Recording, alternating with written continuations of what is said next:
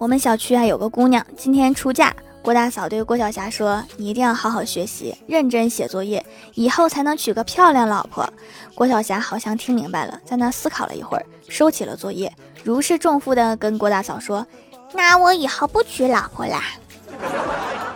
写作业太难了比娶老婆还难。